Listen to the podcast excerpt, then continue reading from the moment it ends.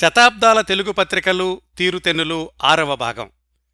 గత ఐదు భాగాల్లో తెలుగు పత్రికలు ప్రారంభమైన పద్దెనిమిది వందల ముప్పై ప్రాంతాల నుంచి పంతొమ్మిది వందల ముప్పై నలభై వరకు వచ్చిన అనేక తెలుగు పత్రికల గురించిన ఆసక్తికరమైన సమాచారాన్ని తెలుసుకున్నాం. గత భాగం అంటే ఐదో భాగం చివరలో సమదర్శిని పత్రిక విశేషాలు తెలుసుకున్నాం. బ్రాహ్మణేతర ఉద్యమంలో నుంచి పుట్టిన జస్టిస్ పార్టీకి అనుబంధంగా మొదలైంది సమదర్శిని పత్రిక. అది పంతొమ్మిది వందల ఇరవై ఏడు నుంచి సుమారుగా పంతొమ్మిది వందల ముప్పై నాలుగు వరకు కొనసాగింది. దానికి మొదట్లో తాపీ ధర్మారావు గారు ఆ తరువాత గూడవల్లి రాంబ్రహ్మం గారు సంపాదకులుగా పనిచేశారు. గూడవల్లి రాంబ్రహ్మం గారికి జస్టిస్ పార్టీ నాయకులకు సరిగా పొసగక ఆయన సమదర్శిని పత్రిక నుంచి బయటికెళ్ళిపోయారు. ఆ తర్వాత కొద్ది నెలలకే సమదర్శిని మూతబడింది. ఇక్కడ క్రిందటి భాగాన్ని ముగించాం. ఇక్కడి నుంచి మరికొన్ని పత్రికల విశేషాలు ఈరోజు తెలుసుకుందాం. తరువాత మనం విశేషాలు తెలుసుకోబోయే పత్రిక ప్రజామిత్ర. ఈ పత్రిక కూడా ఒక రాజకీయ పార్టీకి అనుబంధంగా మొదలైంది. ఎలాగంటే జస్టిస్ పార్టీలోని ముఠా తాగాదాల వల్ల చల్లపల్లి రాజాగారు బయటకొచ్చి ప్రజామిత్ర అనే రాజకీయ పార్టీని పెట్టారు. మరి అంతకుముందు జస్టిస్ పార్టీకి అనుబంధంగా సమదర్శిని ఉండేది కదా ఆ అనుభవంతో ఆయన తన పార్టీ యొక్క ఆశయాలను ప్రచారం చేయడానికి ప్రజామిత్ర అనే పత్రికను ప్రారంభిద్దాం అనుకున్నారు. దానికి ఆయనకి చాలామంది సలహాలు కూడా చెప్పారు. అందుకని ఈ ప్రజామిత్ర అనే పత్రికను బెజవాడలో ప్రారంభించారు. అప్పుడు దానికి అవటపల్లి సూర్యనారాయణ గారు ఆయన ఆయన సంపాదకత్వం వహిస్తూ ఉండేవాళ్ళు కొంతకాలం బెజవాడ నుంచి వచ్చాక దాన్ని మద్రాసుకు మార్చారు. అప్పుడు ఆయనకు బాగా పరిచయం ఉన్నటువంటి గూడవల్లి రామబ్రహ్మం గారిని ఈ ప్రజామిత్ర అనే పత్రికకు సంపాదకుడిగా తీసుకున్నారు. రామబ్రహ్మం గారి సంపాదకత్వంలో ఈ ప్రజామిత్ర పత్రిక మద్రాసు నుంచి రావడం ప్రారంభమయ్యాక దాని రూపురేఖలు పూర్తిగా మారిపోయాయి. అప్పటికి అంటే ఈ ప్రజామిత్ర ప్రారంభమయ్యే నాటికి మద్రాసు వదిలి వెళ్ళినటువంటి తాపీ ధర్మారావు గారు మళ్ళీ వెనక్కొచ్చారు. తన దగ్గర శిష్యరికం చేసిన గూడవల్లి రామబ్రహ్మం గారు సంపాదకత్వం వహిస్తున్న ప్రజామిత్రలో తాపీ ధర్మారావు గారు చక్కటి వ్యాసాలు చక్కటి సాహిత్యపరమైనటువంటి అంశాలు కూడా వ్రాశారు. తాపీ ధర్మారావు గారు రాసిన కొత్తపాళి అనే వ్యాసాలు అలాగే దేవాలయాల మీద బూతు బొమ్మలెందుకు ఇలాంటి వ్యాసాలన్నింటినీ కూడా పంతొమ్మిది వందల ముప్పై ఆరు సంవత్సరంలో ప్రజామిత్రలో ప్రచురించారు గోడవల్లి రామరమ్మ గారు. అయితే రచయిత పేరును చిట్ట చివరి వరకు చెప్పకుండా ఉంచి వాటి మీద విమర్శలను ఆహ్వానించి అలా వచ్చినటువంటి విమర్శలను ప్రచురిస్తూ తాపీ ధర్మారావు గారిలో ఆ భావ పరివర్తనకి దాంట్లో స్పష్టత తీసుకురావడానికి ప్రజామిత్ర పత్రిక ఎంతో సహకరించింది అంటారు. ఆ విధంగా పత్రిక విమర్శన రంగంలో కూడా ఒక కొత్త ఒరవడిని సృష్టించింది. ఈ ప్రజామిత్ర అంతకుముందు వచ్చిన సమదర్శిని వీటిల్లో కూడా సినిమా వార్తలకు చాలా ప్రాముఖ్యాన్నిచ్చి సినీ జర్నలిజానికి కూడా ఒక కొత్త బాటలు వేసింది అని చెప్తూ ఉంటారు. అలాగే పత్రిక దానిలో వచ్చేటటువంటి విషయాలు వాటితో పాటుగా గోడవల్లి రామబ్రహ్మం గారు అంతకు ముందున్న తాపి ధర్మారావు గారు కూడా వాళ్ళు ఎక్కడున్నా కానీ తమ చుట్టూతా ఈ కవులు పండితులు ఇలాంటి వాళ్ళందరినీ చేర్చుకుంటూ ఉండేవాళ్ళు. అదే పంధాలో ప్రజామిత్రక పత్రిక కార్యాలయం ఒక రాజుగారి కొలువుకోవటంలాగా ఉండేదట. ఎంతమందో సాహితీవేత్తలు లలిత కళాభిమానులు రాజకీయ ప్రముఖులు ఎప్పుడూ వస్తూ వెళుతూ ఉండేవాళ్ళు. వాళ్ళందరూ ఉండడంతో సాహిత్య గోష్ఠులు వాదోపవాదాలు ఇలాంటివి జరుగుతూ ఉండేవి అక్కడికే ఒక కుర్రాడు వస్తుండేవాడు చార్టెడ్ అకౌంటెంట్. ఆయనకు సాహిత్యంతో పరిచయం లేకపోయినప్పటికీ పత్రికా కార్యాలయానికి వచ్చిన తాపి ధర్మారావు గారు సముద్రాల రాఘవాచారి గారు గోపీచంద్ర గారు నార్ల వెంకటేశ్వరరావు గారు కొసరాజు రాఘవయ్య గారు ఇలాంటి వాళ్ళందరినీ చూసి ఆయన కూడా సాహిత్యం పట్ల కళల పట్ల ఆసక్తి పెంచుకుని తర్వాత రోజుల్లో ప్రముఖ దర్శకుడయ్యారు ఆయనే బిఎన్ రెడ్డి గారు. ప్రజామిత్ర పత్రిక నడుస్తున్న క్రమంలో ఆ బిఎన్ రెడ్డి గారు వాళ్ళ ఆఫీస్కి రావడంతో బిఎన్ రెడ్డి గారికి గోడవల్లి రామబ్రహ్మ గారికి పరిచయం ఏర్పడి ప్రజామిత్ర పత్రిక ప్రింటింగులో ఇబ్బంది వచ్చినప్పుడు బిఎన్ రెడ్డి గారిని అడిగి ఆయనతోటి ఒక ప్రింటింగ్ ప్రెస్ని ప్రారంభింపచేశారు. ప్రారంభింపచేయడమే కాకుండా ప్రజామిత్ర పత్రిక ఆఫీసును కూడా ఆ బిఎన్ రెడ్డి గారు ప్రారంభించినటువంటి బిఎన్కే ప్రెస్ ఉన్న బిల్డింగులోనే పై అంతస్తులోకి మార్చారు. అక్కడి నుంచి గోడవల్లి రామబ్రహ్మం గారికి బిఎన్ రెడ్డి గారికి పరిచయాలు బాగా పెరగడం ఆ తర్వాత వాళ్ళిద్దరూ సినిమాల్లోకి వెళ్ళడం అది వేరే విషయం అనుకోండి. మనం ఈ ప్రజామిత్ర పత్రిక విషయానికి వస్తే గనక గోడవల్లి రామబ్రహ్మం గారు చాలా పరిశోధనాత్మకమైనటువంటి వార్తలని చాలా ధైర్యంగా ప్రచురిస్తూ ఉండేవాళ్ళు. అప్పట్లో ప్రజామిత్ర పత్రిక ప్రతి శుక్రవారం విడుదలయ్యేది. ఇది మద్రాసు నుంచి వచ్చేది కదా ఆంధ్రదేశంలో బుధవారం నుంచే ప్రజామిత్రక పత్రిక ఎప్పుడొస్తోంది ప్రజామిత్రలో ఈ వారం ఏ సంచలనమైనటువంటి విషయాలు రాస్తారు అనే వాటి కోసం ఎదురు చూస్తూ ఉండేవాళ్ళట అందరూను. కొన్ని ఉదాహరణలు చెప్పాలంటే ప్రజామిత్రలో గూడవల్లి రామబ్రహ్మం గారు రాసినటువంటి సాహసోపేతమైన కొన్ని వార్తలు అప్పట్లో కొంతమంది కాంగ్రెస్ నాయకులు తప్పుడు మార్గంలో నడిచారు అని ఏదో వార్త అందింది ఆయనకి.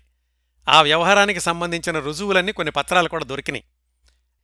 గూడవల్లి రామబ్రహ్మం గారు పత్రికలో పనిచేసే వాళ్ళకి ఏం భయపడకండి ఆ మనకు దొరికిన ఉత్తరాలన్నీ కూడా బ్లాకులు తీసి యథాతథంగా అచ్చుకొట్టండి అని చెప్పారట.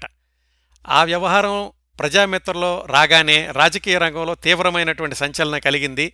రాజకీయ నాయకుల గుండెల్లో కూడా రైళ్ళు పరిగెత్తాయి. ఆ రోజుల్లో ఇలా వాస్తవాలు ప్రకటించినందుకు కేసులు పెట్టడం పోలీసులతో అరెస్టులు చేయించడం ఇలాంటి ఉండే కాదు. నిజంగా వార్త వస్తే గనక మాలో ఏం తప్పు ఉందో అని వాళ్ళు సరిచేసుకోవడానికి ప్రయత్నిస్తూ ఉండేవాళ్ళట.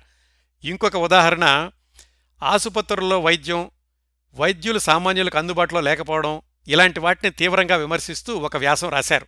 ధనవంతులకే ధర్మాసుపత్రులు అని. చెప్పాను కదా అప్పట్లో వార్తలు వస్తే గనక మాలో తప్పుంటే సరిచేసుకుంటాము అనుకునేవాళ్ళు ఎక్కువగా ఉండేవాళ్ళు. అందుకని ఈ వ్యాసం వచ్చాక ఆసుపత్రిలో జరిగే అక్రమాలకు క్షమాపణ చెబుతూ పత్రికలకు ఉత్తరాలు రాశారట కొంతమంది. ఇలాంటివి మేము ఆపేస్తాము ఇక ముందు ఇలాంటివి కొనసాగించము అందరికీ వైద్యం అందుబాటులోగా ఉండేలాగా చేస్తాము అని. ఇంకొక వార్త గోడవల్లి రామబ్రహ్మ గారు ధైర్యంగా ప్రకటించింది. ఆ రోజుల్లో ఒక బాబా గారి భక్తి ఉద్యమం ఆంధ్రదేశం అంతటా కూడా వెర్రితలలు వేస్తూ కొనసాగింది. భార్యాభర్తలిద్దరూ కూడా మహిమలు ఉన్నాయి అని కథల కథలుగా ప్రచారం చేసుకుంటుండేవాళ్ళు. తెలుగు వాళ్ళ ఇళ్ళలో వాళ్ళ భజనలు జరుగుతూ ఉండేవి ఇలాంటి కుహనాదేవుళ్ళ భక్తి ప్రవాహంలో తెలుగు ప్రజలు కొట్టుకుపోకూడదు అని రామబ్రహ్మం గారు ప్రజామిత్రలో ఆ బాబా యొక్క భక్తి ఉద్యమం గురించి ఘాటైన విమర్శతో వ్యాసాన్ని ప్రచురించారు. ఆ వ్యాసాన్ని చదివి బాబా భక్తులందరూ కూడా గంగవీరులెత్తిపోవడమే కాకుండా మీకు మా పేపర్ వద్దు ఆపేయండి అని గగ్గోలు పెడుతూ ప్రజామిత్రకి ఉత్తరాలు రాశారు. అయినా కానీ పట్టించుకోకుండా తాను నిజము అని నమ్మింది తన దగ్గర రుజువులుంటే అంత ధైర్యంగా ప్రకటిస్తూ ఉండేవాళ్ళు గూడవల్లి రామరమ్మ గారు ఈ ప్రజామిత్ర పత్రికలో. అలాగే స్థానం నరసింహారావు గారు ప్రముఖమైన నటులు ఆ రోజుల్లో ఆయన మీద కూడా ప్రజామిత్రలో స్థానం వారి కుంభకోణం అని హెడ్డింగ్ పెట్టి వ్రాశారు. అది మార్కెట్లోకి రాగానే జనం విరగబడిమని కొన్నారు ప్రజామిత్ర పత్రికను. ఇలాగా ఎన్నో సాహసాలు చేశారు గూడవల్లి రామరమ్మ గారు ఈ ప్రజామిత్ర పత్రిక ద్వారా. ఈ ప్రజామిత్ర పత్రికకు చాలామంది వస్తూ ఉండేవాళ్ళని తెలుసుకున్నాం కదా. దాంట్లో కొన్ని ముఖ్యమైనటువంటి సంఘటనలు చెప్పుకోవాలంటే గిడుగు రామ్మూర్తి పంతులు గారు ఆరోగ్యం సరిగ్గా లేక వైద్యం చేయించుకోవడానికని పంతొమ్మిది వందల నలభై సంవత్సరం జనవరిలో మద్రాసుకు వచ్చారు. బహుశా ఆయన చిట్ట చివరిసారిగా చేసిన ఉపన్యాసం ప్రజామిత్ర కార్యాలయంలోనే జరిగింది. ఆ తర్వాత కొద్ది రోజులకే అంటే జనవరి పంతొమ్మిదో తారీఖున గుడిగు రామ్మూర్తి పంతులు గారు మరణించారు. గిడుగు రామ్మూర్తి పంతులు గారికి అసాధారణమైన రీతిలో శ్రద్ధాంజలి సమర్పించారు గూడవల్లి రామబ్రహ్మ గారు ఈ ప్రజామిత్ర పత్రికలో. గిడుగువారి అంతమయాత్ర సందర్భంగా రాయపేట శ్మశానం దాకా దారి పొడుగున పోస్టర్లు వేశారు ప్రజామిత్ర పత్రిక వాళ్ళు శవదహనానికి ముందు ప్రముఖులు గిడుగువారి మరణానికి సంతాపాన్ని ప్రకటిస్తూ ప్రసంగాలు చేసేందుకు ఈ ప్రజామిత్ర పత్రిక తరఫున గూడవల్లి రామబ్రహ్మ గారు అక్కడ ఏర్పాట్లు చేశారు. అదే సందర్భంగా గిడుగువారి స్మారక సంచిక రూపంలో ప్రజామిత్ర ప్రత్యేక అనుబంధాన్ని కూడా ప్రచురించారు గూడవల్లి గారు. గిడుగువారి ఆశయాలకు అనుగుణంగా రామబ్రహ్మం గారు తన రచనా శైలిని పూర్తిగా వాడుక భాషనే ఉపయోగిస్తూ ఉండేవాళ్ళు అలాగే కాశీనాథు నాగేశ్వరరావు పంతులు గారు చనిపోయినప్పుడు కూడా వాళ్ళ పత్రిక వాళ్ళ భారతే ఉన్నప్పటికీ ప్రజామిత్రలో ప్రత్యేకమైనటువంటి సంచికను ప్రచురించారు కాశీనాథ్ నాగేశ్వరరావు పంతులు గారికి నివాళులు అర్పిస్తూ. అలాగే రాడికల్ హ్యూమనిస్ట్ అయినటువంటి ఎంఎన్ రాయ్ గారు మద్రాసుకు వచ్చినప్పుడు ఆ సందర్భంగా ప్రజామిత్ర కార్యాలయంలో రామబ్రహ్మం గారు ఘన స్వాగతం సభ ఏర్పాటు చేశారు. వివిధ రంగాలకు చెందిన ప్రముఖుల్ని పత్రికా విలేకరులు కూడా ఆహ్వానించారు. ఇట్లా ప్రజామిత్ర పత్రిక గూడవల్లి రామబ్రహ్మం గారి సారథ్యంలో కొత్త పుంతలు తొక్కడమే కాకుండా ధైర్యంగా ఎన్నో సమాజంలో జరిగేటటువంటి అన్యాయాలని అక్రమాలని కూడా బయటపెడుతూ కొనసాగింది. ఈ ప్రజామిత్ర పత్రిక కొనసాగుతూ ఉండగానే గోడవల్లి రామబ్రహ్మం గారి సినిమాల్లోకి వెళ్ళడం మాలపిల్ల రైతు బిడ్డ సినిమాలను నిర్మించడం అవి ఘన విజయం సాధించడం ఇవన్నీ కూడా జరిగినాయి. ఇన్ని జరుగుతున్నప్పటికీ కూడా ప్రజామిత్ర పత్రికను బ్రతికించడానికి చందాల కోసమని గొడవల్లి రామబ్రహ్మం గారు ఆంధ్రదేశంలోని అన్ని ఊళ్ళకు వెళ్ళి చందాలు కట్టిస్తూ ఉండేవాళ్ళట దాదాపు పది సంవత్సరాలకు కొనసాగింది ఇది పంతొమ్మిది వందల నలభై ఒకటి నలభై రెండు వరకు. అప్పటికింకా గూడవల్లి రామబ్రహ్మం గారు తాపి ధర్మారావు గారు ఇద్దరూ కూడా సినిమాల్లో బిజీ అవడంతోటి ఈ ప్రజామిత్ర వారపత్రిక నెమ్మది నెమ్మదిగా ఆగిపోయింది. ఇప్పటికి కూడా వెనక్కి తిరిగి చూసుకుంటే ఆ రోజుల్లో వచ్చిన సమదర్శిని ప్రజామిత్ర పత్రికల యొక్క ప్రశస్తిని గాని వాటి యొక్క ప్రాధాన్యతని గాని ఆంధ్ర పత్రికల చరిత్రలో ప్రత్యేకంగా ప్రస్తావించుకోవాల్సి ఉంటుంది. తరువాత మనం విశేషాలు తెలుసుకోబోయే పత్రిక పేరు జనవాణి. విచిత్రంగా ఇది కూడా మరొక రాజకీయ పార్టీకి అనుబంధంగా మొదలైంది. అయితే దీనికి కూడా సంపాదకుడు తాపీ ధర్మారావు గారే కాబట్టి తెలుగు పత్రికల ప్రస్తావన వచ్చినప్పుడు జనవాణి గురించి తప్పనిసరిగా మాట్లాడుకోవాలి. జస్టిస్ పార్టీ నుంచి చీలి ప్రజామిత్ర పార్టీ వచ్చిందని తెలుసుకున్నాం కదా అట్లాగే మొదలైన ఇంకో శాఖ పీపుల్స్ పార్టీ. దీనికి ముఖ్య నాయకుడు ఆనాటి పిఠాపురం రాజాగారు. ఆ పీపుల్స్ పార్టీకి అనుబంధమే జనవాణి పత్రిక. ఈ జనవాణి సుమారుగా పంతొమ్మిది వందల ముప్పై ఆరు నుంచి పంతొమ్మిది వందల ముప్పై తొమ్మిది వరకు వచ్చింది. ఈ పత్రికలో తాపీ ధర్మారావు గారి దగ్గర తర్వాత రోజుల్లో ప్రముఖ పత్రికా సంపాదకులుగా పేరు తెచ్చుకున్న నార్ల వెంకటేశ్వరరావు గారు పండితారాధ్యుల నాగేశ్వరరావు గారు ఇలాంటి వాళ్ళందరూ ఉపసంపాదకులుగా పనిచేశారు. పీపుల్స్ పార్టీకి జనవాణి తెలుగు పత్రికతో పాటుగా పీపుల్స్ వాయిస్ అనే ఆంగ్ల పత్రిక జననాయకం అనే తమిళ పత్రిక కూడా ఉండే. అప్పట్లో జస్టిస్ పార్టీకి కాంగ్రెస్ పార్టీకి మధ్యన ఎన్నికల వాతావరణం ఉంది. అందుకని రాజకీయాల ప్రసక్తి హెచ్చుగా ఉండేది ఈ జనవాణి పత్రికలో. వాటితో పాటుగా మిగతా పత్రికల్లాగానే సాంఘిక సారస్వత విషయాలు కూడా జనవాణిలో ప్రాముఖ్యత ఉండేది. తాపీ ధర్మారావు గారికి సంపాదకుడిగా ఆ రోజుల్లో నెలకి రెండు వందల యాభై రూపాయలు జీతం ఇచ్చేవాళ్ళట. నార్ల వెంకటేశ్వరరావు గారికి ఉపసంపాదకుడిగా అరవై రూపాయలు ఇచ్చేవాళ్ళు తాపీ ధర్మారావు గారిది విలక్షణమైన వ్యవహార శైలి. ఆయన ఒకరి పెత్తనానికి లొంగేవాళ్ళు కాదు ఒకళ్ళ మీద పెత్తనం చెలాయించేవాడు కాదు. సంపాదకీయాలు ఎప్పుడూ ఆయన రాస్తుండేవాడు ఆయన రాసింది చూసి నేను నేర్చుకున్నాను అని నార్ల వెంకటేశ్వరరావు గారు తర్వాత చాలా చోట్ల వ్రాశారు. అలాగే ఇంకో విషయం కూడా చెప్పారు నార్ల వెంకటేశ్వరరావు గారు. తాపీ ధర్మారావు గారు తమకి చాలా స్వేచ్ఛ ఇచ్చేవాళ్ళు. పేజీ మేకప్ ఇలాంటి వాటిల్లోనూ నా సహా సంపాదకుడైన పండితారాధ్యులు నాగేశ్వరరావు నేను పోటీ పడుతూ ఉండేవాళ్ళము అని నార్ల వెంకటేశ్వరరావు గారు తర్వాత ఇంటర్వ్యూలో చెప్పుకున్నారు. పత్రిక స్టాండర్డ్ కానీ అలాగే రూపం కానీ వాటిల్లో కొత్తదనం తీసుకురావడానికని తాపీ ధర్మారావు గారు ఒక విచిత్రమైన ఆలోచన చేశారు. అదేంటంటే ఇతర దేశాల పత్రికలను చూసి తన పత్రికలో పనిచేసే వాళ్ళందరికీ కూడా ఆ పత్రికలను చూసి మన పత్రికను ఎలాగ కొత్తగా తీసుకురాగలము అనేటటువంటి బాధ్యతను అప్పగించారు. మరి ఇతర దేశాల పత్రికలు ఎక్కడ దొరుకుతాయి మద్రాసులోనూ? ఆ రోజుల్లో విదేశాల నుంచి భారతదేశానికి వచ్చే పడవలు సముద్రంలో అటు ఇటు ఊగకుండా ఉండడానికని అడుగున ఆ విదేశాల పత్రికలను డెడ్ వెయిట్గా వేసేవాళ్ళట. నార్ల వెంకటేశ్వరరావు గారు అలాగే మిగతా జనవాణి బృందం ఈ పత్రికలన్నీ కొని వాటిని అధ్యయనం చేసి వాటిని ఉపయోగించి జనవాణికి కొత్త రూపురేఖలు ఎలా తీసుకురావాలా అని ప్రయత్నిస్తూ ఉండేవాళ్ళు. అలాగే ఈ జనవాణి పత్రిక యొక్క మరొక ప్రత్యేకత ఏమిటంటే అప్పటి వరకు దినపత్రికల్లో వ్యావహారిక భాష ఎక్కువగా ఉండేది కాదు కాస్త గ్రాంధికంగా ఉంటూ ఉండేది. అలాంటిది తాపీ ధర్మారావు గారు మొట్టమొదటిసారిగా వ్యావహారిక భాషను దినపత్రికల్లోనూ సంపాదకీయాల్లోనూ ప్రవేశపెట్టారు. ఆ విధంగా కూడా ఈ జనవాణి పత్రికకు పత్రికా ప్రపంచంలో ఒక ప్రత్యేకత ఉంది.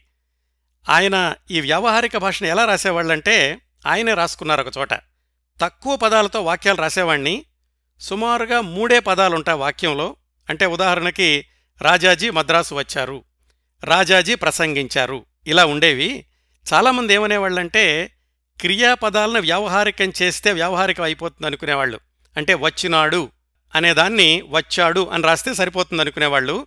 అలా కాకుండా చిన్న చిన్న పదాలతో వాక్యాలను చేరిస్తే గనక అది నిజమైన వ్యవహారికం అనిపిస్తుంది.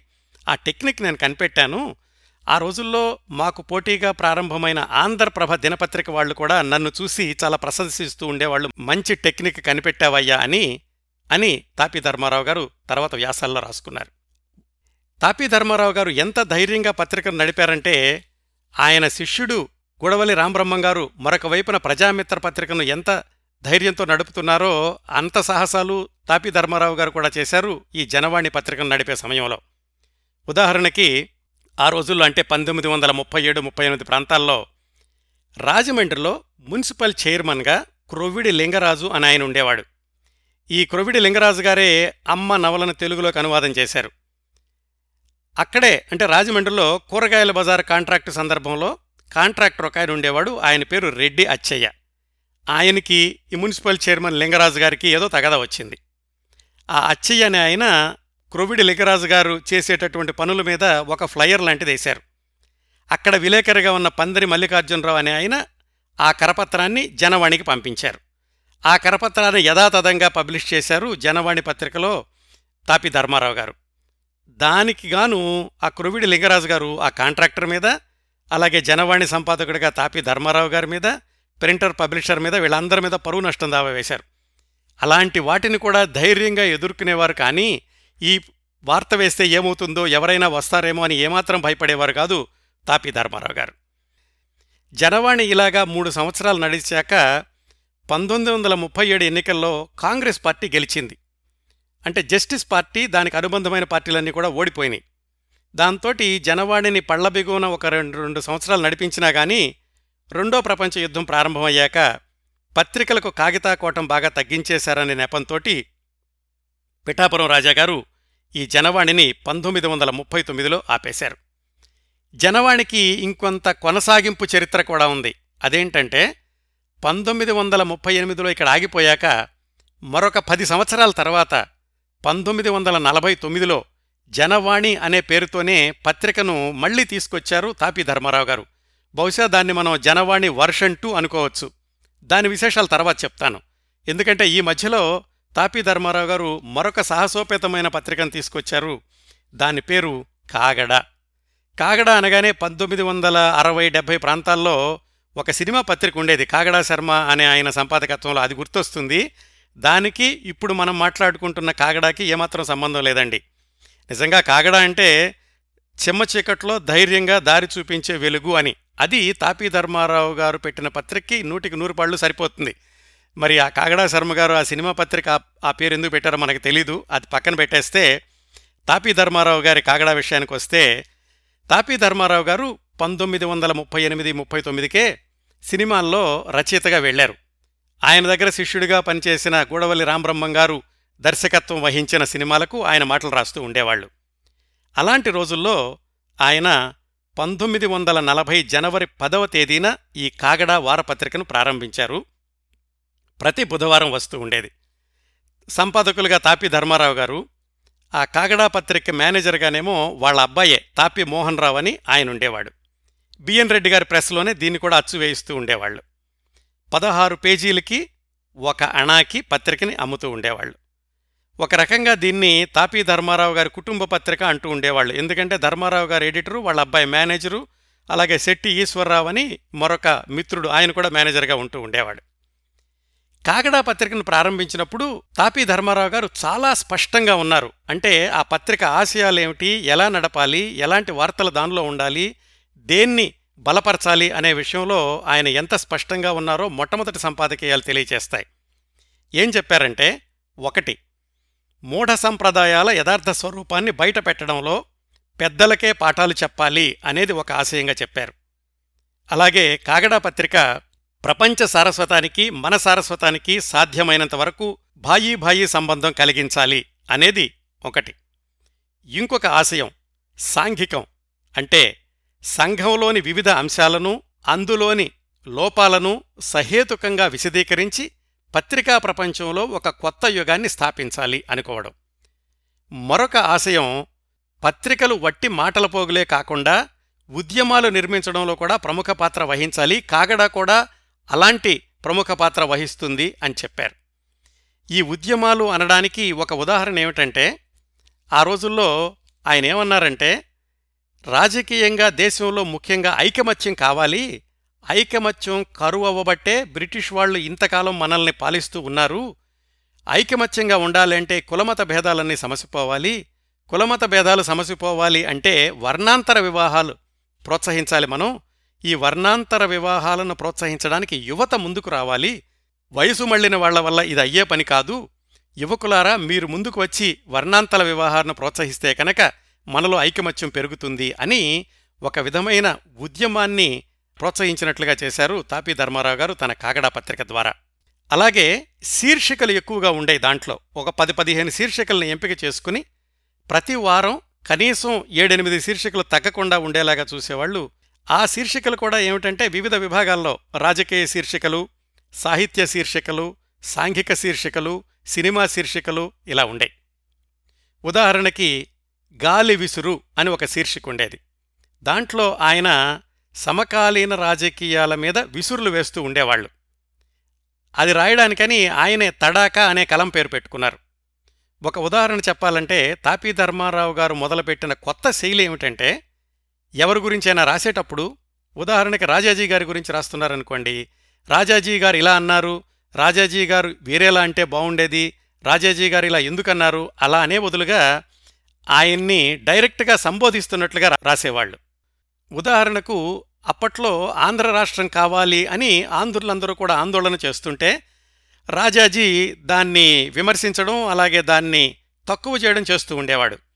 అందుకని తాపీ ధర్మారావు గారు పంతొమ్మిది వందల నలభై ఫిబ్రవరి పద్నాలుగున వచ్చిన కాగడాలో తడాక అనే పేరు మీద ఏం రాశారంటే రాజాజీ మీరా మాటలు చెప్పడానికి మీ అంతటివాడు మరి లేడు. నీతులు చెప్పడానికి పూనుకుంటే ఏదో ఒక ఉపాధ్యాయుడిలాగా వచించదవు మేలోహో అన్న పద్యం జ్ఞాపకం వస్తుంది. ముందు చూపే గాని వెనక చూపు మీలో కనిపించదు. లోచూపు అన్నమాట అసలే లోపించిందిలేండి మొన్న తూత్తుకుడిలో ఏమన్నారో జ్ఞాపకం ఉందా? అధిక సంఖ్యాకుల అభిప్రాయాలను అనుసరించి అల్పసంఖ్యాకులు కొంచెం సవరించుకోవడమో డెమోక్రసీ అన్నారు. మీ కడుపులో ఉన్న అభిప్రాయం వేరు. ఆఖరికి మా ఆంధ్ర రాష్ట్ర సంగతి ఏమంటారు? అదంతా డెమోక్రసీయే అని మీ వియంకుడు మహాత్మాగాంధీతో చెప్పిస్తారా? లేకపోతే మీరే చీపురు కట్ట పట్టుకుని వీటినన్నింటినీ తుడిచేస్తారా? దేనికైనా సమర్థుల్లేండి కాబట్టే కదా. ఇంతమంది ఉన్నా గాంధీకి మీరు ఈ రోజుల్లో తల్లో నాలుకలాగా ఉన్నారు. ఇంత ధైర్యంగా విమర్శిస్తూ ఉండేవాళ్ళు తాపి ధర్మారావు గారు. ఎక్కడ న్యాయం ఉంటే ఎక్కడ ధర్మం ఉంటే అటువైపు ఆయన ఈ శీర్షికలు ఉంటూ ఉండేవి. ఉదాహరణకి పంతొమ్మిది వందల నలభై ఆగస్టు ఏడున వచ్చిన కాగడాలో ఈ తడాకా పేరుతోటి ప్రకాశం పంతులు గారిని కూడా విమర్శించారు. ఎందుకంటే మద్రాసులో పౌరులకి నీళ్ళ సదుపాయం కోసమని పూండి రిజర్వాయర్ని నిర్మించారు. దాని ప్రారంభోత్సవాన్ని ఆంగ్లేయుడైన గవర్నర్ చేస్తున్నాడు. అందుకని ఆ సభకు ఎవరూ వెళ్ళొద్దు అని పురపాలక సంఘంలో ఉన్న కాంగ్రెస్ సభ్యులకు ప్రకాశం గారు ఒక నోటీస్ పంపించారు. దాని మీద తాపీ ధర్మారావు గారు ఏం చేశారంటే ప్రకాశం పంతులు గారు ఎప్పటినుంచి కలిగిందండి మీకు ఆవేశం? మంత్రులుగా ఉన్నప్పుడు ఈ మతి ఉండేదా? రాజాజీ గారు డిన్నర్లకెళ్ళినప్పుడు ఆంధ్రకేసర్ నిద్రపోతూ ఉందా? యూనియన్ జాక్కు సలాం చేసినప్పుడు పెద్ద మంత్రి బాలమంత్రి పనిలేని మంత్రి వగైరాలో హాజరు మనవి చేసినప్పుడు ప్రకాశం గారు ప్రసూప్తులై కలలుగంటున్నారా? మద్రాసంతా తాగడానికి నీరు లేక తహతహలాడుతూ ఉంటే కదా ఈ స్కీమ్ వేశారు.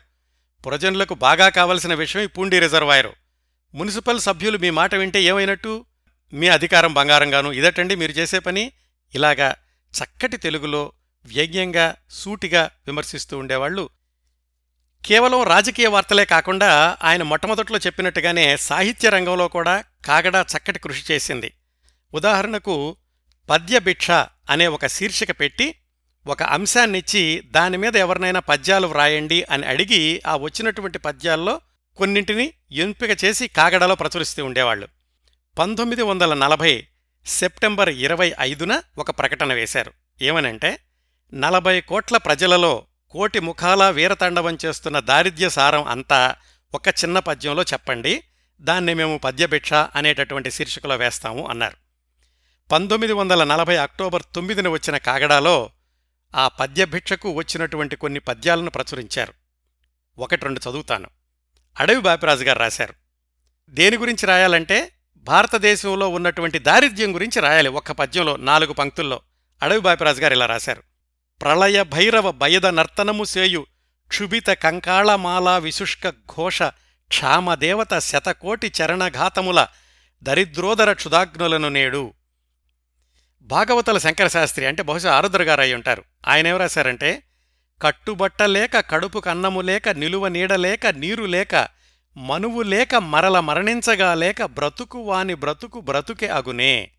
అది పంతొమ్మిది వందల నలభై అక్టోబర్ పదహారున వచ్చిన కాగడాలో రాశారు.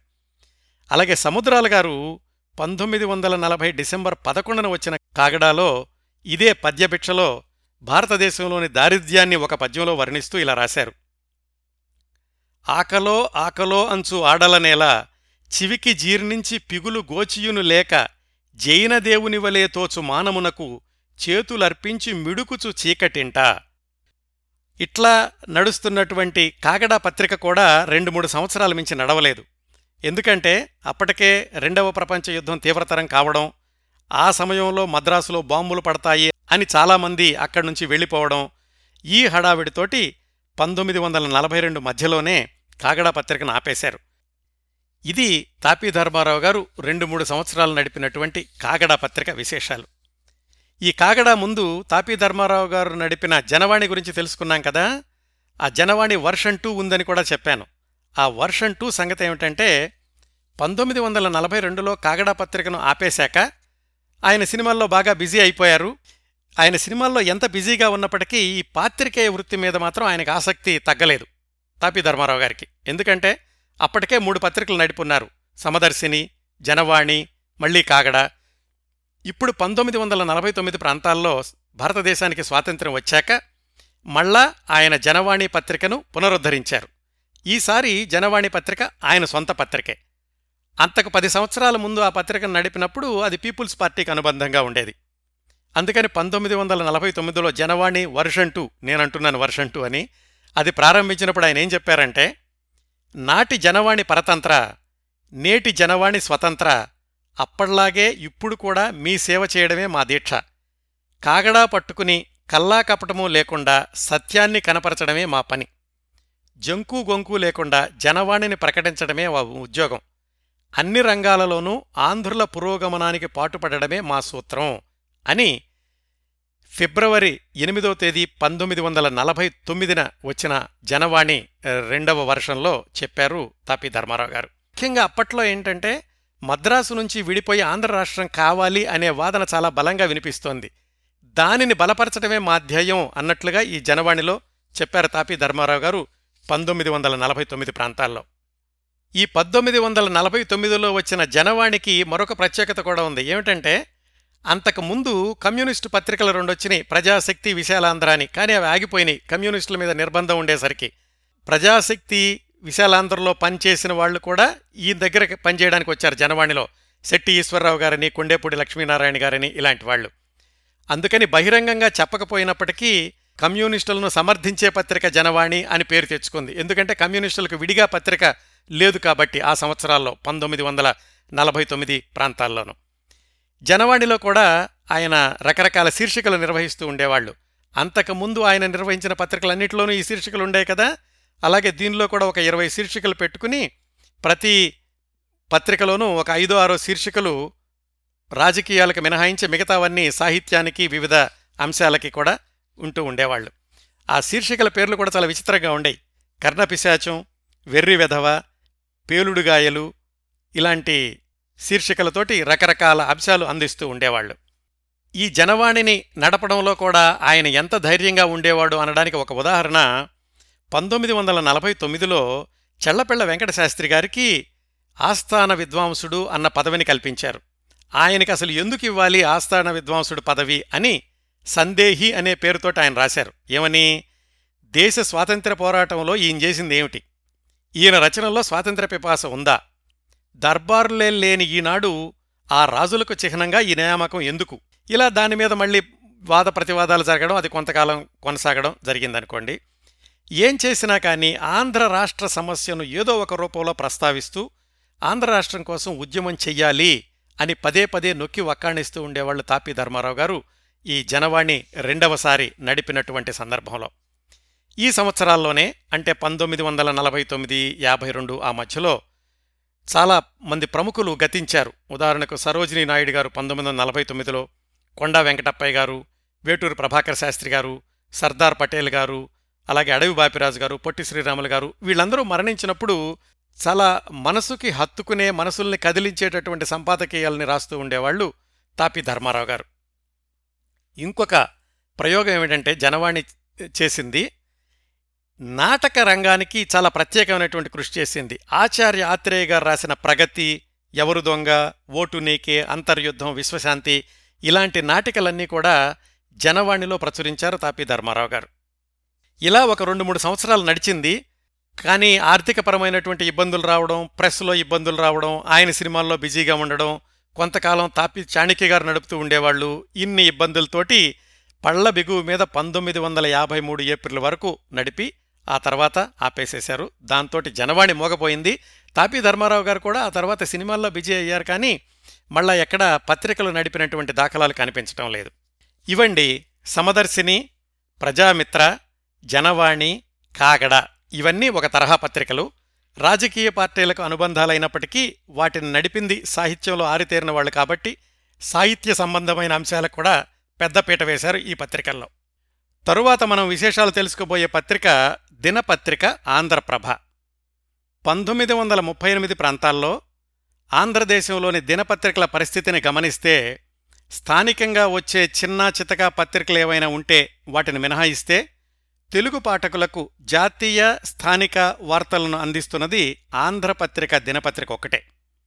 అప్పటి వరకు చూసుకుంటే తెలుగు పత్రికలన్నీ కూడా తెలుగువారు ప్రారంభించినవే. బహుశా మొట్టమొదటిసారి తెలుగువాడు కాని వ్యాపారవేత్త ప్రారంభించిన తొలి తెలుగు దినపత్రిక ఆంధ్రప్రభ. దీన్ని ప్రారంభించింది రామ్నాథ్ గోయంక. ఆయన ఆంధ్రప్రభ దినపత్రిక ప్రారంభించే సమయానికి ఇండియన్ ఎక్స్ప్రెస్ అనే ఆంగ్ల దినపత్రికకు దినమణి అనే తమిళ దినపత్రికకు యజమాని. నిజానికి ఆ రెండు పత్రికలు కూడా రామ్నాథ్ గోయింకా స్థాపించినవి కాదు. పంతొమ్మిది వందల ముప్పై రెండులో మద్రాసులో వరదరాజుల నాయుడు అనే ఆయుర్వేద డాక్టర్ ఒక ఆయన ఉండేవాడు. ఆయనకు తమిళనాడు ప్రెస్ అనే పేరుతో ఒక ప్రింటింగ్ ప్రెస్ ఉండేది. దాని తరఫున ఆయన ఇండియన్ ఎక్స్ప్రెస్ అనే దినపత్రికను పంతొమ్మిది వందల ముప్పై రెండులో ప్రారంభించారు. కాకపోతే వ్యాపారంలో మెళకువలు ఎక్కువగా తెలియకపోవడంతో సంవత్సరంలోపే ఆ ఇండియన్ ఎక్స్ప్రెస్ పత్రికను స్వామినాథన్ సదానంద్ అనే ఆయనకు అమ్మేశాడు. ఈ అమ్మకం కొనుగోలు వ్యవహారంలో స్వామినాథన్కు ఆర్థిక సహాయం చేసినవాడు రామ్నాథ్ గోయంక. ఆయన కొన్నాక ఇండియన్ ఎక్స్ప్రెస్ రెండో ఆఫీసును మదురైలో మొదలుపెట్టి దినమణి అనే తమిళ దినపత్రికను కూడా ప్రారంభించాడు ఆ స్వామినాథన్ అన్నాయన ఆయనకు కూడా వ్యాపారంలో ముందుకెళ్ళలేక రెండేళ్ళు కూడా దాటకుండానే ఆ రెండు పత్రికలను కూడా రామ్నాథ్ గోయంకాకు అమ్మేశాడు. అట్లా ఇండియన్ ఎక్స్ప్రెస్కి దినమణికి యజమాని అయ్యారు రామ్నాథ్ గోయంక పంతొమ్మిది వందల ముప్పై ఐదులో. అప్పట్లో ఇండియన్ ఎక్స్ప్రెస్ సర్క్యులేషన్ రెండు వేలు మించి ఉండేది కాదు. వ్యాపార విస్తరణలో భాగంగా తెలుగులో ఒకటే దినపత్రిక ఉంది కాబట్టి ఆ మార్కెట్ బాగుంటుంది అని పంతొమ్మిది వందల ముప్పై ఎనిమిదిలో ఆంధ్రప్రభ దినపత్రికకు శ్రీకారం చుట్టారు రామనాథ్ గోయంక. కొత్త పత్రిక కూడా పేరు సూచించమని పాఠకుల్ని అడిగి వాళ్ళు పంపించిన వాటిల్లో నుంచి ఆంధ్రప్రభ అనే పేరుని ఎంపిక చేసుకున్నారు. అది సూచించిన బళ్ళారి వాస్తవ్యుడికి ఆ రోజుల్లోనే నూట పదహారు రూపాయలు బహుమతి కూడా పంపించారు ఇండియన్ ఎక్స్ప్రెస్ వాళ్ళు. మొట్టమొదటి సంచిక ఈ ఆంధ్రప్రభ దినపత్రిక పంతొమ్మిది వందల ముప్పై ఎనిమిది ఆగస్టు పదిహేనున వచ్చింది. ఆంధ్రప్రభ ఆగస్టు పదిహేనున ప్రారంభం కావడం సరిగ్గా తొమ్మిదేళ్ళ తర్వాత అదే భారతదేశ స్వాతంత్ర దినోత్సవం కావడం చాలా యాదృచ్ఛికం. ఆంధ్రప్రభ దినపత్రికకి తొలి ఎడిటర్ ఖాసా సుబ్బారావు గారనే తెలుగాయన ఆయన. నెల్లూరు జిల్లాకి చెందినటువంటి వాడు. కాసా సుబ్బారావు గారు అప్పటికే అంటే ఈ ఆంధ్రప్రభలోకి వచ్చేటప్పటికే పత్రికా రంగంలో విశేషమైన అనుభవం సంపాదించి ఇండియన్ ఎక్స్ప్రెస్లో ఎడిటర్గా పనిచేస్తున్నారు. బహుశా ఆయన తెలుగువాడు కాబట్టి ఆయన సంస్థలోనే చాలా కాలంగా పనిచేస్తున్నాడు కాబట్టి కాసా సుబ్బారావు గారిని ఈ ఆంధ్రప్రభ తెలుగు ఎడిషన్కి ఎడిటర్గా ఎన్నుకుని ఉంటారు రామనాథ్ గోయంక. అప్పట్లో వార్తాపత్రికల్లో ఒకరి పట్ల ఒకరికి పరస్పర గౌరవం ఎలా ఉండేది అనడానికి ఒక ఉదాహరణ ఆ మరుసటి రోజు పంతొమ్మిది వందల ముప్పై ఎనిమిది ఆగస్టు పదహారున ఆంధ్ర పత్రిక దినపత్రిక సంపాదకీయంలో కొత్తగా ఆంధ్రప్రభ వస్తోంది దానికి స్వాగతం అంటూ ఇలా రాశారు. ఆంధ్రప్రభకు స్వాగతము. ఇంగ్లీష్లో వెలువడుచున్న Indian Express joint editor Kaja Subbarao గారే ఈ పత్రికకును సంపాదకులు. నిన్నటి ప్రథమ సంచికలో ఆంధ్ర ఆంధ్రేతర నాయకులు పంపిన సందేశములు ప్రకటింపబడినవి. ఒకరు భాషను గూర్చియు మరొకరు భావముల గూర్చియు ఇంకొకరు పత్రిక నడపవలసిన పద్ధతుల గూర్చియు సందేశములను నొసంగుతూ సస్తివాచికముల బల్కిరి. పత్రికా సంపాదకులను తొలి పలుకునందు తమ ఆశయములను వివరించిరి.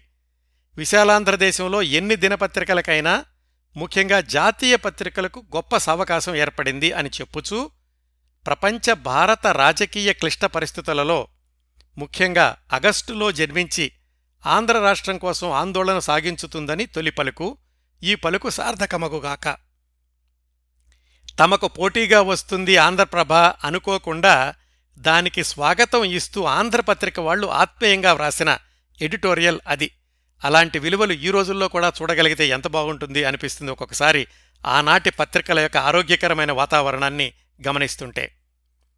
కాసా సుబ్బారావు గారు ఆంధ్రప్రభ దినపత్రిక సంపాదకుడిగా రాసిన సంపాదకీయాలు ఆనాటి స్వాతంత్రోద్యమ నాయకుల్నే కాకుండా గాంధీజీని కూడా బాగా ఆకర్షించాయట.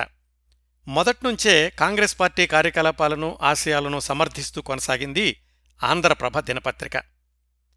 అప్పటికే వివిధ పత్రికల్లో రిపోర్టర్గా ఉపసంపాదకుడిగా ఫ్రీలాన్సర్గా పనిచేసిన నార్ల వెంకటేశ్వరరావు గారు ఆంధ్రప్రభలో న్యూస్ ఎడిటర్గా చేరారు. ఖాసా సుబ్బారావు గారి తర్వాత న్యాపతి నారాయణమూర్తి అనే ఆయన కొద్ది కాలం పాటు ఈ ఆంధ్రప్రభ దినపత్రికకు సంపాదకుడిగా చేశారు. ఆయన తర్వాత పంతొమ్మిది వందల నలభై రెండులో అప్పటికి నాలుగేళ్ళుగా న్యూస్ ఎడిటర్గా ఉన్న నార్ల వెంకటేశ్వరరావు గారు ఆంధ్రప్రభ సంపాదకుడిగా ప్రమోట్ అయ్యారు. నార్లవారి సంపాదక బాధ్యతలు తీసుకునేటప్పటికీ ఆంధ్రప్రభ సర్క్యులేషన్ రెండు వేల ఏడు వందల కాపీలు మాత్రమే ఉండేది. ఆయన ఆంధ్రప్రభలో పదిహేడు సంవత్సరాల సంపాదకుడిగా పనిచేసి పంతొమ్మిది వందల యాభై తొమ్మిదిలో ఆ సంస్థను వదిలేసేసరికి ఆంధ్రప్రభ సర్క్యులేషన్ అరవై వేలకెళ్ళింది నార్లవారు ఆంధ్రప్రభలో ఉన్న పదిహేడు సంవత్సరాలు తెలుగు వార్తాపత్రికా జర్నలిజానికి స్వర్ణయుగం అంటారు.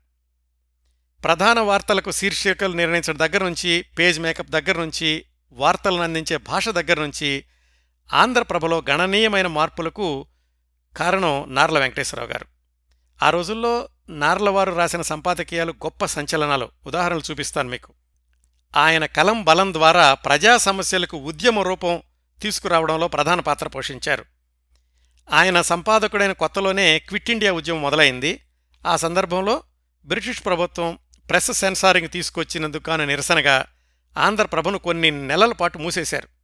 మళ్ళీ ప్రారంభమయ్యాక కూడా కొన్నిసార్లు మైసూరు రాజ్యంలోనూ నిజాం రాజ్యంలోనూ కూడా నిషేధానికి గురింది ఆంధ్రప్రభ పంతొమ్మిది వందల నలభై ఆరులో ఉమ్మడి మద్రాసు రాష్ట్రానికి జరిగిన ఎన్నికల్లో ప్రజాభిప్రాయాన్ని కాదు అని గాంధీజీ రాజగోపాలాచారిని ముఖ్యమంత్రిని చేయాలని చూశారు. నార్లవారు ఆంధ్రప్రభ ద్వారా చేసిన ఉద్యమం ఫలితంగా రాజాజీ కాకుండా ప్రకాశం పంతులు గారే ముఖ్యమంత్రి అయ్యారు మళ్ళీ కొన్నాళ్ళకి ప్రకాశం పంతులు గారి ప్రభుత్వ తీరు పట్ల అసంతృప్తిని ప్రకటిస్తూ ఆంధ్రప్రభలో నార్లవారు ఐదు సంపాదకీయాలు రాశారు. వాటి ద్వారా ప్రకాశం పంతులు గారి ప్రభుత్వం కూలిపోవడానికి కూడా కారణమయ్యారు. అంటే అంత నిబద్ధతతోటి నిజాయితీతోటి ఆంధ్రప్రభను నడిపారు నార్ల వెంకటేశ్వరరావు గారు. ఆయనంట ఎప్పుడూ రాజీనామా లేఖను జేబులో ఉంచుకుని తిరుగుతూ ఉండేవాళ్ళట. తుఫానులు కరువులు ఇలాంటివి వచ్చినప్పుడు కూడా పత్రిక ద్వారా విరాళాలు సేకరించి అవసరమైన వాళ్ళకి అందజేయడంలో ప్రముఖ పాత్ర వహించారు నార్ల వెంకటేశ్వరరావు గారు ఆంధ్రప్రభ పత్రిక ద్వారా. పంతొమ్మిది వందల యాభై తొమ్మిదిలో ఏమైందంటే ఇండియన్ ఎక్స్ప్రెస్ గ్రూప్లో కార్మికుల సమ్మె జరిగింది. మరి సహజంగానే రామ్నాథ గోయంకా గారికి అది ఇష్టం లేదు. రామ్నాథ్ గోయంకా గారి యాజమాన్య విధానాలకు వ్యతిరేకంగా కార్మికుల పక్షాన్ని నిలవడంతో ఆంధ్రప్రభ సంపాదకత్వ బాధ్యతల నుంచి నార్లవారు తప్పుకోవాల్సి వచ్చింది ఆయన తర్వాత నీలవరాజు వెంకటశేషయ్య గారు ఆంధ్రప్రభకు సంపాదకులయ్యారు. ఆ తర్వాత సంవత్సరాల్లో పండితారాధ్యుల నాగేశ్వరరావు గారు విద్వాన్ విశ్వం గారు కూచిమంచి సత్యసుబ్రహ్మణ్యం గారు పొత్తూరి వెంకటేశ్వరరావు గారు మొదలైన వాళ్ళు ఆంధ్రప్రభ దినపత్రికకు ఎడిటర్స్గా పనిచేశారు. ఇంకా ప్రధాన ఎడిటర్లు కాకపోయినా వివిధ సందర్భాల్లో శ్రీశ్రీ గారు గొల్లపూడి మారుతీరావు గారు ఇలాంటి వాళ్ళు కూడా ఆంధ్రప్రభ సంపాదక వర్గంలో పనిచేశారు. పంతొమ్మిది వందల డెబ్బై నాలుగులో ఈనాడు రంగప్రవేశం చేసే సమయానికి ఆంధ్రప్రభ దినపత్రిక అత్యధిక సర్క్యులేషన్తో ఉండేది. రామ్నాథ్ గోయింకా చనిపోయాక ఆ ఇండియన్ ఎక్స్ప్రెస్ యాజమాన్యం రెండు భాగాలుగా చీలిపోయి ఆంధ్రప్రభకు రామ్నాథ్ గోయంకా మనవడు మనోజ్ సంతాలియా నాయన యజమాని అయ్యారు పంతొమ్మిది వందల ఎనభై తర్వాత వార్తాపత్రికల రూపకల్పనలో వచ్చిన ఆధునిక సాంకేతికను అందిపుచ్చుకోవడంలో కాస్త నెమ్మదించింది ఆంధ్రప్రభ అని చెప్పుకోక తప్పదు. చివరికి రెండు వేల ఐదులో ఆంధ్రప్రభ దినపత్రికను కాకినాడకు చెందిన వ్యాపారవేత్త ముత్తా గోపాలకృష్ణ గారికి అమ్మేశారు. ఆయన ఆధ్వర్యంలోకి వచ్చాక మిత్రులు విజయబాబు గారు ఆంధ్రప్రభ దినపత్రికకు చాలా సంవత్సరాలు సంపాదకుడిగా పనిచేశారు. యాజమాన్య మార్పిడితోటి ఎనభై రెండు సంవత్సరాలుగా నడుస్తున్న ఏకైక దినపత్రిక ఆంధ్రప్రభ అని చెప్పుకోవచ్చు. ఈ ఆంధ్రప్రభకు అప్పట్నుంచి చూసుకుంటే దేశ రాష్ట్ర రాజకీయ చరిత్రలో ఖచ్చితంగా తనదైన స్థానాన్ని నిలబెట్టుకుంటూ వచ్చింది.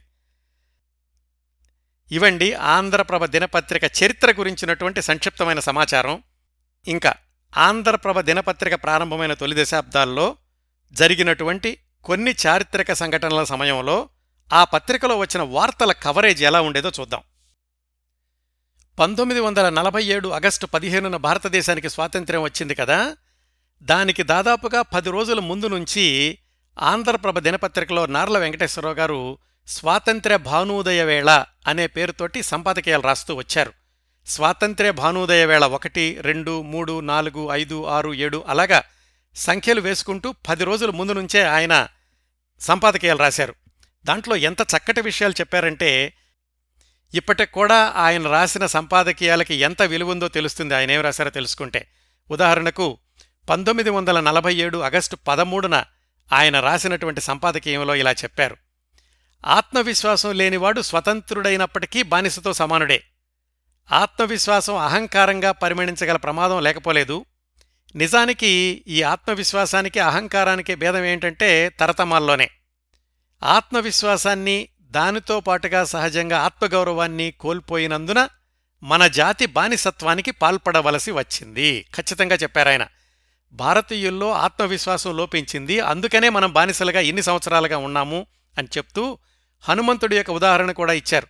హనుమంతుడికి చాలా శక్తి ఉంది కానీ ఆయనకి ఆత్మవిశ్వాసం లేదు. ఎవరో ఒకళ్ళు గుర్తు చేస్తే తప్ప ఆయనకి గుర్తురాదు నేనింత బలవంతుండని. భారత జాతి కూడా అలాంటిదే. మనకెవరైనా గుర్తు చేసే వరకు మన బలం తెలియలేదు. ఇప్పటికైనా కానీ మన బలం తెలుసుకున్నాము మరి కొద్ది రోజుల్లో మనకి స్వాతంత్ర్యం వస్తోంది అంటూ ఆయన సంపాదకీయం రాశారు పంతొమ్మిది వందల నలభై ఏడు ఆగస్టు పదమూడున. అలాగే పంతొమ్మిది వందల నలభై ఏడు ఆగస్టు పద్నాలుగో తారీఖున ఏం రాశారంటే అటు నిజాం ప్రభుత్వం ఒకవైపు భారతదేశానికి స్వాతంత్రం వస్తుంది అన్న విషయం స్థిరమైపోయింది.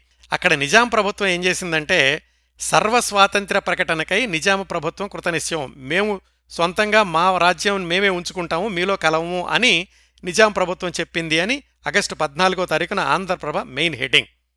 అలాగని చెప్పి మౌంట్ బాటన్కు సంస్థానాధిపతి ఏ సంస్థానాధిపతి నిజాం సంస్థానాధిపతి ఉత్తరం రాశాడు. అది ముఖ్య వార్తగా వచ్చింది. కింద అదే రోజు మతోన్మాద నివారణకై మహాత్ముని కఠోర నిర్ణయం అని కూడా ఒక వార్త వచ్చింది పంతొమ్మిది వందల నలభై ఏడు ఆగస్టు పద్నాలుగున. అలాగే ఆయన స్వాతంత్ర్య భానోదయ వేళ అని ఎడిటర్లు రాశారనుకున్నాం కదా? భారతదేశానికి స్వాతంత్ర్యం రావడానికి ఒక రోజు ముందు ఆయన రాసినటువంటి ఎడిటోరియల్ ఎవరు? నార్ల వెంకటేశ్వరరావు గారు. మరి ఒక పగలు ఒక రాత్రి జరిగితే చాలు. కేవలం ఇరవై నాలుగు గంటలు గడిస్తే చాలు. స్వాతంత్ర్య భానోదయం జరుగుతుంది. దాదాపు రెండు శతాబ్దాల పాటు పారతంత్యం గాఢాంధకారంలో గడిపిన పిమ్మట మరి ఇరవై నాలుగు గంటల లోపల స్వాతంత్ర్య కాంతిపుంజాలను చూడగలమని విశ్వసించడం కష్టమైన పనే. అయినా చీకటి నుంచి వెలుగులోకి మనం అడుగు పెడుతున్నామన్నమాట. చీకటికి అలవాటు పడిన కళ్ళకు వెలుగును చూడ్డం ఆదిలో కష్టమే కావచ్చు. కాని బానిసత్వపు చీకటి దాదాపు ఒక శతాబ్దం నుంచి మనకు బాధాకరమైనందున గత అర్ధ శతాబ్దంలో అది అనుక్షణం మనకు దుస్సహమైనది పరిణమించినందున స్వాతంత్ర భానోదయం మనకు మహాపర్వం కాగలదనడం నిస్సందేహం అని చెప్తూ చిట్ట చివరిలో ఏం రాశారంటే ఇదివరలో వలే ఇక ముందు కూడా భారతీయ ప్రభుత్వోద్యోగులు అసమర్థతకు అవినీతికి నిరంకుశత్వానికి ప్రపంచ ప్రఖ్యాతినందగలవారైతే అది మనకే కళంకం. ఈ విషయాన్ని పూర్తిగా గుర్తించి అందుకు అనుగుణంగా మనం వర్తిస్తేనే మన దేశ పరిపాలన సరిగా సాగడమైనా మన స్వాతంత్ర్యం సార్థకత కావడమైనా. అంటే ఇంతకు ముందు వరకు కూడా భారతీయ ప్రభుత్వోద్యోగులు అసమర్థతకు అవినీతికి నిరంకుశత్వానికి వాళ్ళు ప్రతిబింబాల్లా ఉండేవాళ్ళు. ఇక ముందైనా వాళ్ళు అలా లేకుండా ఉంటే మన దేశం బాగుపడుతుంది అన్నారు. ఈ విషయాలు ఇప్పటికి కూడా వర్తించవండి. మనం జాగ్రత్తగా అన్వయించి చూసుకుంటేను. ఇది పంతొమ్మిది వందల నలభై ఏడు ఆగస్టు పద్నాలుగున రేపు స్వాతంత్ర్యం వస్తుందనగా ఈరోజు నార్ల వెంకటేశ్వరరావు గారు రాసినటువంటి సంపాదకీయం. ఇంకా స్వాతంత్ర్యం వచ్చిన రోజు పంతొమ్మిది వందల నలభై ఏడు ఆగస్టు పదిహేనున ఆంధ్రప్రభ మెయిన్ హెడ్డింగ్ ఏమిటంటే స్వతంత్ర భారత జాతికి స్వతంత్ర భారత నాయకుల శంఖారావం. ఇది భారతదేశ చరిత్రలోనే కాక ప్రపంచ చరిత్రలోనే మహాసుదినం అని పండిట్ జవహర్లాల్ నెహ్రూ అన్నారు. దేశ విభజనకు మనం చింతించనవసరం లేదు అని రాష్ట్రపతి కృపలాని అన్నారు. పక్కన రాశారు ప్రపంచ ప్రముఖుల నీరాజనం మీ భవిష్యత్తు ఉజ్వలం అని మార్షల్ చాంగ్ కై షేక్ అభినందన అందించారు అని. అలాగే ఆ రోజు నార్ల వెంకటేశ్వరరావు గారు రాసిన సంపాదకీయం అంటే అంతకుముందు వరకు స్వాతంత్ర భానోదయం రాస్తూ వచ్చారు కదా దానికి పరాకాష్ఠగా ఆగస్టు పదిహేనున ఏం రాశారంటే దాస్యాంధకారం తొలగింది స్వాతంత్ర భానోదయం జరిగింది పారతర్ట్యం శృంఖలాలు పళ్ళుమని తెగిపోయినవి తిరిగి స్వతంత్ర ప్రజలమైనాం ఘోర జాతీయ కళంకం తొలగింది ఇక మనం దివ్య ప్రభలతో వెలుగొందవచ్చు పంజరం తలుపు తెరుచుకున్నది ఇక దివ్యాంబర పదాలలో ఎగసిపోయి స్వేచ్ఛా విహారం చెయ్యకపోతే ఆ తప్పు మనదే. ఎంత శుభదినమిది ఎంత సంతోషదినమిది ఎంత పుణ్యదినమిది ఎంత పర్వదినమిది ఎంతటి చారిత్రాత్మక దినమిది? మన దేశ చరిత్రలోనే కాదు ప్రపంచ చరిత్రలోనే ఇది చారిత్రాత్మక దినం అని ఇలా రాస్తూ వచ్చారు. ఈ సంపాదకీయాల్లో గమనించాల్సింది ఏమిటంటే ఆయన కేవలం మనకి స్వాతంత్ర్యం వస్తోంది అని చెప్పి మనల్ని మనం అభినందించుకోవడము మనల్ని మనం గొప్పగా చెప్పుకోవడమే కాకుండా జాగ్రత్తగా ఉండాలి. ఇంతవరకు భారతీయ ఉద్యోగుల్లో ఉన్నటువంటి అవినీతి ఇలాంటివి కొనసాగకుండా ఉండాలి. రాజకీయ నాయకుల్లో కూడా ఆ త్యాగం ఆ నిరతి కొనసాగితేనే మన దేశం బాగుపడుతుంది అని చాలా ముందు చూపుతో రాశారు నార్ల వెంకటేశ్వరరావు గారు ఆంధ్రప్రభలో ఆనాటి సంపాదకీయాల్లో. ఆ తర్వాత మరికొన్ని ముఖ్యమైనటువంటి ఘట్టాలను చూస్తే పంతొమ్మిది వందల నలభై ఏడు తర్వాత పంతొమ్మిది వందల యాభై మూడులో ఆంధ్ర రాష్ట్రం ఏర్పడినప్పుడు కర్నూలులో ఆంధ్ర రాజ్య రమావతరణ మహోత్సవ చిత్రావళి అని పంతొమ్మిది వందల యాభై మూడు అక్టోబర్ మూడో తారీఖున ఆంధ్రప్రభలో ఆంధ్ర రాష్ట్రం కర్నూలులో ఏర్పడినప్పుడు జరిగినటువంటి ఉత్సవాల యొక్క చిత్రాలను పూర్తి పేజీలో ప్రకటించారు. ఆ మొట్టమొదటి ఆంధ్ర రాష్ట్రానికి ముఖ్యమంత్రిగా ప్రకాశం పంతులు గారు ప్రమాణ స్వీకారం చేయడం ఆ చిత్రాన్ని కూడా ప్రకటించారు. అలాగే జవహర్లాల్ నెహ్రూ వచ్చినప్పుడు ఆయన రైల్వే స్టేషన్ నుంచి తీసుకురావడం ఇలాంటి చిత్రాలన్నీ కూడా పంతొమ్మిది వందల యాభై మూడు అక్టోబర్ మూడో తారీఖున వచ్చిన ఆంధ్రప్రభలో ప్రకటించారు. తరువాత పంతొమ్మిది వందల యాభై ఆరు నవంబర్ ఒకటిన ఆంధ్రప్రదేశ్ అవతరణ జరిగింది కదా పంతొమ్మిది వందల యాభై ఆరు నవంబర్ మూడవ తేదీన వచ్చిన ఆంధ్రప్రభలో మెయిన్ హెడ్డింగ్ ఆంధ్రప్రదేశ్ అవతరణ మహోత్సవం. పాత వ్యవస్థకు స్వస్తి చెప్పి కొత్త వ్యవస్థకు నాంది పలికే అతి ప్రధాన సంఘటన. పన్నెండు మంది సభ్యులతో ఆంధ్రప్రదేశ్ మంత్రివర్గ ప్రమాణ స్వీకారం. అప్పటికి కూడా నార్ల వెంకటేశ్వరరావు గారే ఎడిటర్గా ఉన్నారు. హైకోర్టు జడ్జీల ప్రమాణ స్వీకారం కూడా. ఇవి మొట్టమొదటి పేజీలో రాశారు ఆంధ్రప్రదేశ్ అవతరణ జరిగినప్పుడు పంతొమ్మిది వందల యాభై ఆరులో. తర్వాత మైలురాయి పంతొమ్మిది వందల డెబ్భై ఐదు జూన్లో అత్యవసర పరిస్థితి వచ్చింది కదా. పంతొమ్మిది వందల డెబ్భై ఐదు జూన్ ఇరవై ఏడున వచ్చిన ఆంధ్రప్రభ అప్పటికి ఎడిటర్ పండితారాధ్యుల నాగేశ్వరరావు గారు దాని మెయిన్ హెడ్డింగ్ దేశం అంతటా అత్యవసర పరిస్థితి. ఆంతరంగిక కల్లోలం నివారణకు రాష్ట్రపతి అసాధారణ చర్య. రాష్ట్రపతి ఫక్రుద్దీన్ అలీ అహ్మద్ నేడు దేశంలో జాతీయ అత్యయిక పరిస్థితిని ప్రకటించారు. ఢిల్లీలో కొన్ని వార్తాపత్రికలు వెలువడని పరిస్థితి విద్యుత్ సరఫరా నిలిచిపోయిన కారణంగా. ఎందుకంటే ఎమర్జెన్సీ విధించగానే వెంటనే ఢిల్లీలో అన్ని వార్తాపత్రికలకు కూడా కరెంటు కట్ చేశారు. ఆ విషయాలన్నీ కూడా మొట్టమొదటి పేజీలో ప్రకటించారు ఆంధ్రప్రభలో పంతొమ్మిది వందల డెబ్బై ఐదులో.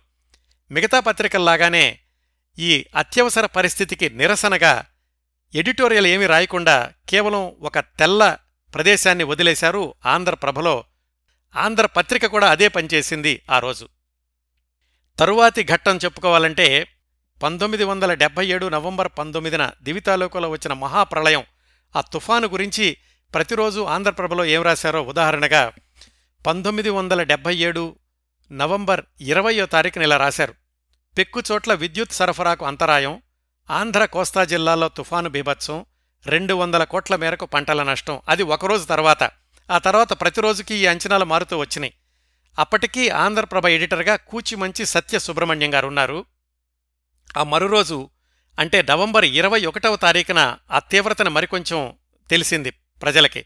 తుఫాను బీభత్సంలో రెండు వందల నలభై ఒక్క మంది మృతి కోస్తా జిల్లాల్లో లక్షలాది ప్రజలకు నిరాశ్రయం అని రాశారు. ఆ తర్వాత నవంబర్ ఇరవై రెండవ తేదీన తుఫాను యొక్క తీవ్రత పూర్తిగా తెలిసింది.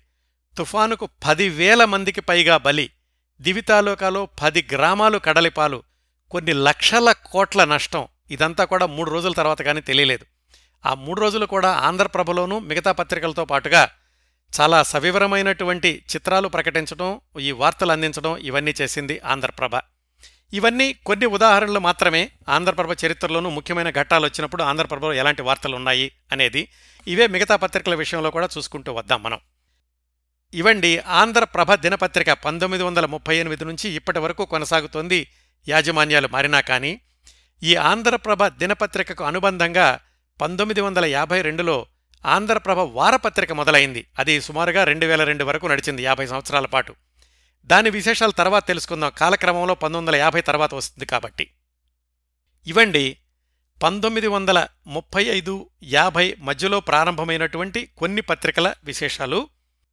ఆ పంతొమ్మిది వందల యాభై ప్రాంతాల్లో ప్రారంభమైన చందమామ అలాగే ఆంధ్రప్రభ వారపత్రిక మరికొన్ని పత్రికల విశేషాలు వచ్చే వారం శతాబ్దాల తెలుగు పత్రికలు తీరుతెన్నులు ఏడవ భాగంలో మాట్లాడుకుందాం. ఈ రోజు కార్యక్రమంలో తాపీ ధర్మారావు గారి జనవాణి కాగడ విశేషాలను తాపీ ధర్మారావు జీవితము సాహిత్యము అనే పుస్తకం నుంచి తీసుకోవడం జరిగింది. రచయిత ఏటుకూరి ప్రసాద్ గారు. అలాగే ఆంధ్రప్రభ గురించిన సమాచారాన్ని నిర్ధారించుకోవడంలో నాకు సహాయం చేసింది మిత్రులు పాత్రికేయులు రచయిత బెందాళం కృష్ణారావు గారు. వారికి నా కృతజ్ఞతలు తెలియజేస్తున్నాను.